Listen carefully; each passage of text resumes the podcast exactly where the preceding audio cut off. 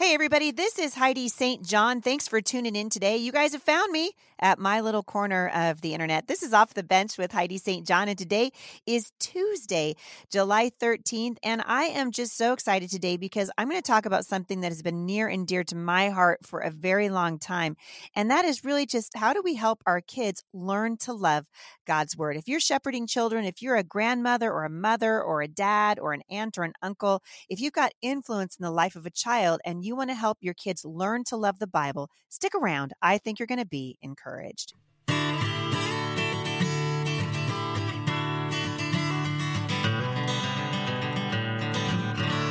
By now, you've heard that I'm running for Congress to replace Jaime Herrera Beutler, representing Washington State's 3rd Congressional District. I'm a wife, I'm a mother, I'm a business owner, I'm an author and a speaker, and I've lived in this district for a very long time. And I am asking you for the honor to represent you in the House of Representatives. We've got some huge deadlines coming up for fundraising. We need to take this country back. We were once the party of ideas, you guys, but we have devolved into a cult of personality and we have lost our way. I want to bring common sense back to the floor of the House of Representatives. Now is the time for a new generation of conservative leaders to stand up, and I am here to stand in the gap for Washington State. For more information, go to HeidiSt.JohnForCongress.com. You can sign up to volunteer, get on our prayer team, and support this run financially. This ad was paid for by friends of Heidi St. John for Congress. So thanks for tuning in today, you guys.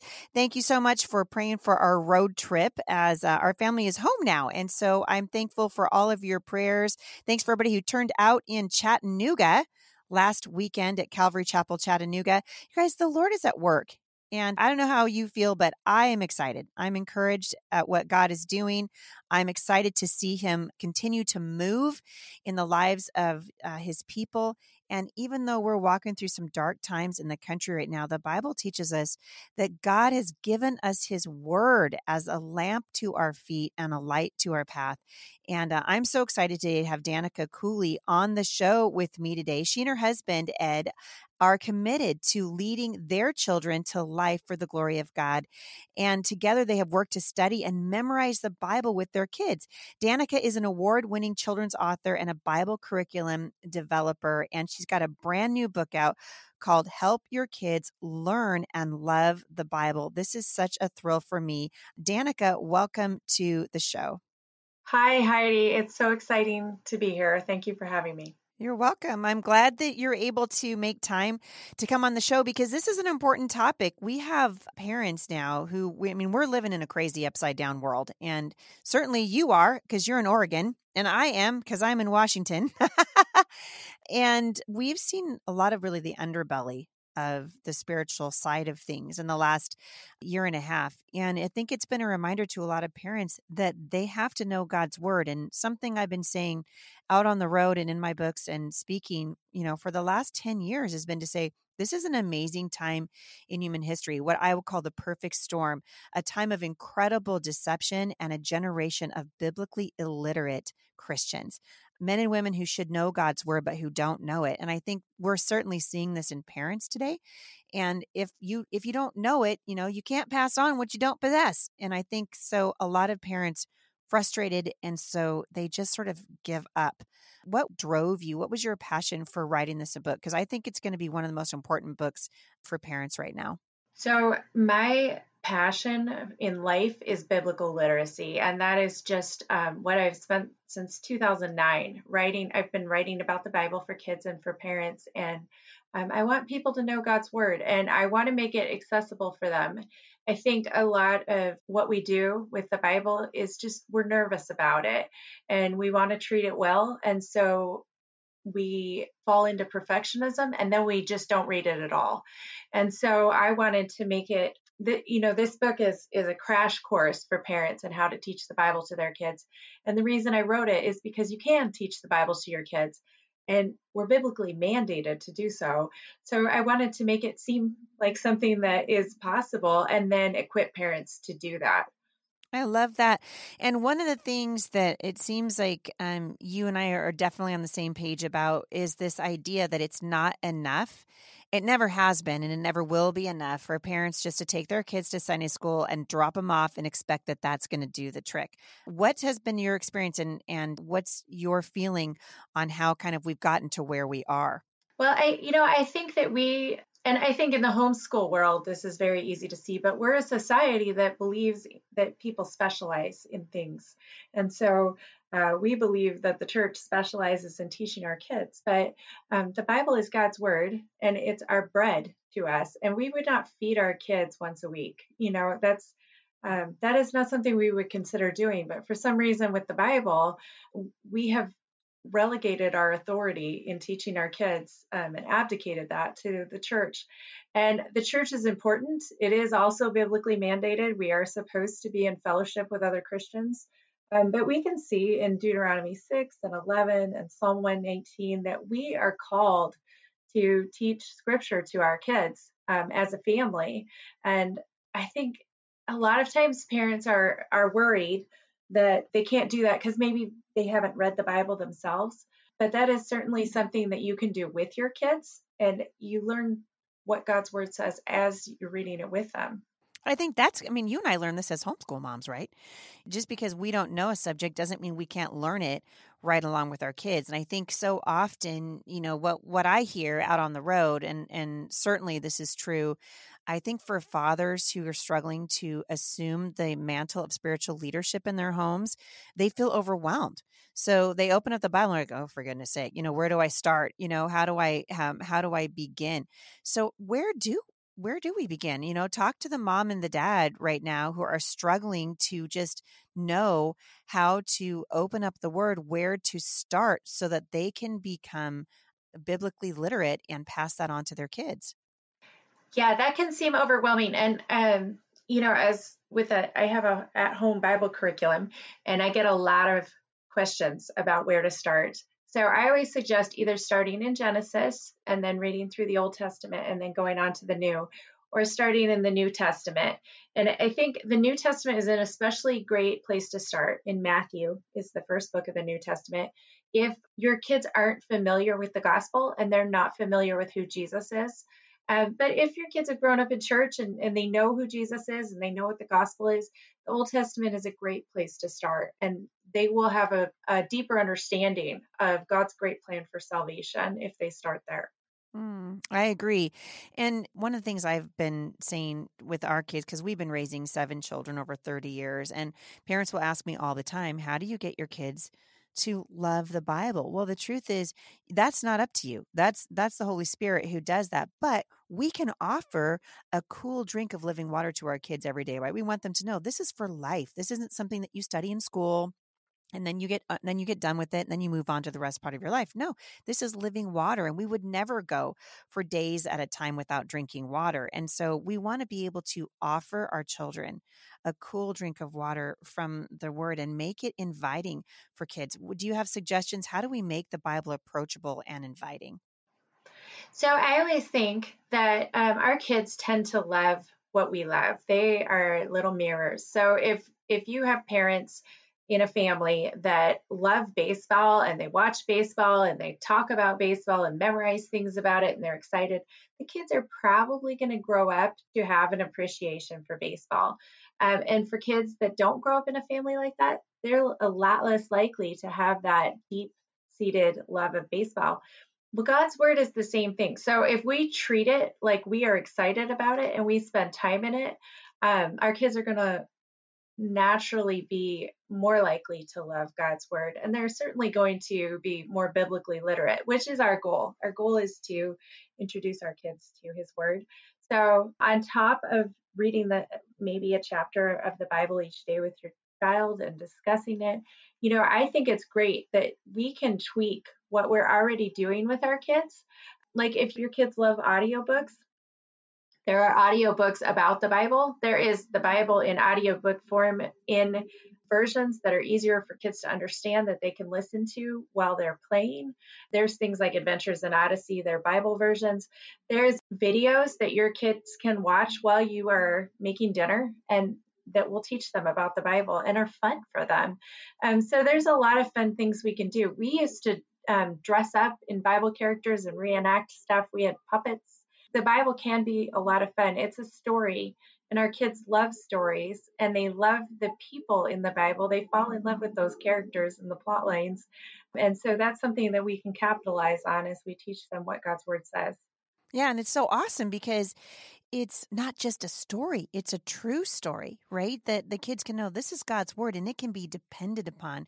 We're not looking at it like a fairy tale or like, you know, like a, a fiction book that we'd pick up at the library.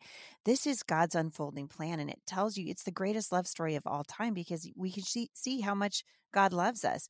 And yet it's still so important for parents, I think, especially when our kids are little and if we weren't taught this at home, it's very hard to get into a habit of a Bible study because you don't know where to start and you're not really sure, you know, I would my husband would yeah, I used to watch him tell men and I thought this was so good. He always said, just do something just start with something and we can always start small so we we can get into that habit but a lot of families are struggling to get into a routine that helps them study God's word not only for themselves but with their kids.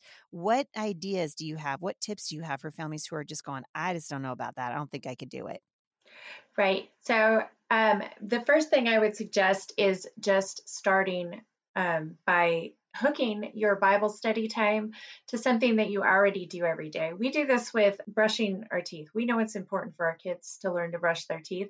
So we hook it to right after they get up, they should brush their teeth, or right before they go to bed, they're going to brush their teeth. Well, your kids eat every day. So I just suggest attaching a family Bible study time to one of those meal times. And for different families, it's going to work out differently. But you know, at dinner, my husband will read a chapter to us and we will pray. And he usually reads from Psalms or Proverbs. And it's just a great way to get into God's word and hear what the Lord has to say about wisdom and discernment. And then I would do a Bible chapter in the mornings after breakfast. And if my husband was there, then he would read it with us and we would discuss it. And then we would pray for the kids as friends. So um, that's a really easy way to get started is just say after dinner, just read a chapter with your kids and discuss it with them and then pray. So when you say you're attaching it to, to uh, brushing their teeth, what what do you mean? Like when they brush their teeth, you say, "Hey, right after you're done brushing your teeth, we're going to read the Bible," or do you read it to them while they're brushing their teeth? I'm trying to figure out. I'm trying to like, what does she mean by that? I'm so sorry. I meant I meant like brushing your teeth is a habit that we consider really important, so we link it to something like getting up or going to bed that our kids are going to do every day. So just do that with your Bible study. And for most parents, you can link Bible study to bedtime, but I just suggest linking it to a meal and it becomes a habit that way. You were talking about habits, and we want to make things that are healthy for our kids' habits. So we make brushing their teeth a habit by connecting it to bedtime. We also can make Bible study a habit by connecting it to, say, a meal. You can connect it to right after they're done brushing your teeth, you read a chapter, something that you're already doing in their your day with them. So when you are, um, I know for me as a as a mom with lots of lots of kids who had, you know, they were very very uh, different because they were different stages of development. You know, I had an 18 year old and I had a two year old, and I think I hear from parents all the time that they don't involve all their kids because they feel like, you know, some of the younger ones can't handle it, whereas the bigger ones could handle. But it's really important that we do this together, that all of us study God's word together. So how do you how do you do that and why is it so important? So when we study the Bible as a family all together, it communicates to our kids that God's word is important that we can learn about the Bible together, that we're learning also because we never stop learning what God's word has to say. And that our family is has committed that as for me and my house, we will serve the Lord. So our kids learn from our commitment to study together how important God's word is. I always say to teach up. So we would, when I had my nieces with us during the day, I would have them do something quietly that was playing, and I would read to my older kids. And I was always shocked that they were actually listening and they could answer questions. Our kids understand so much more than we think they will. So I say teach up because your teens need to learn about God's word. Now, there are parts of the Bible that are maybe too edgy for your five year old. Um, I don't. A couple parts I can think of off the top of my head. I, don't, I don't advocate reading Judges 19 with your five year old. It's it's a hard chapter. Um, I think that that's best saved for high school. So, what we would do with those sections is we would have our older kids, like high school and maybe middle school age, depending on, you know, we know our kids, we would have them read them on their own, or we would do it, it privately with the, where while the other kids were occupied. And then we would discuss it privately. But the rest of it we all do together. I love that. And I think there are a lot of people who think that reading the Bible is just too hard for kids. But you and I have been doing it for a long time and that's not true. How can you how can you encourage parents that it's really a myth that the Bible's too hard for them to understand? when um when my kids were really little, so my youngest two were three and four, so they would be playing and they would be listening to this, or they'd be going to bed and I would put on an audio Bible for them. I just really wanted them to know God's word, and I was just like really on fire about it. And um, we were driving somewhere, and my three year old Eric, he said, Hey, mom, why is Jonah considered a prophet and not a missionary? And I remember thinking, you are three years old and what are you talking about? And i was i was like i need a minute to just think about that. And he was like okay mom but don't take too long. So um i remember that was the first time that i remember thinking i don't know how our kids understand the bible and i but i know that they are building understanding. They're they're building familiarity. They're learning who god is um, who we are as sinners and our need for salvation, they're starting to understand God's great plan for salvation and what God wants for his followers. And it might not be in as linear a method as when an adult reads through the Bible for the first time, but they are still building that knowledge of who God is they're seeing that you trust him too. You know, they're where our kids are learning that when we don't know the answer, it's okay to say, I don't actually know the answer, but you know what God does.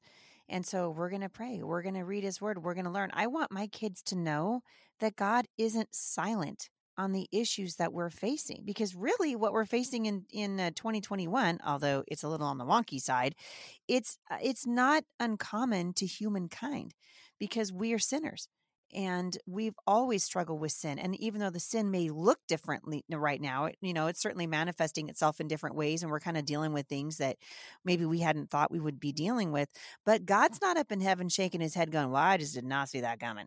And uh, and i think our kids when they start to see how god worked in history i was reading um, i've actually been reading through uh, first and second samuel right now and i've been you know i'm fascinated by watching king david in particular you know here's this guy who obviously massive sin issues in his life right not the least of which are adultery and murder and yet God said that he was a man after his own heart, and you watch the struggles that he went through with uh, with King Saul, with uh, his son Absalom, who turned against him and and threatened to take his kingdom away from him, and yet God was always at work. And David's cycle in his life of um, sinning and then coming back to a repentance and walking with God, our kids can learn from that.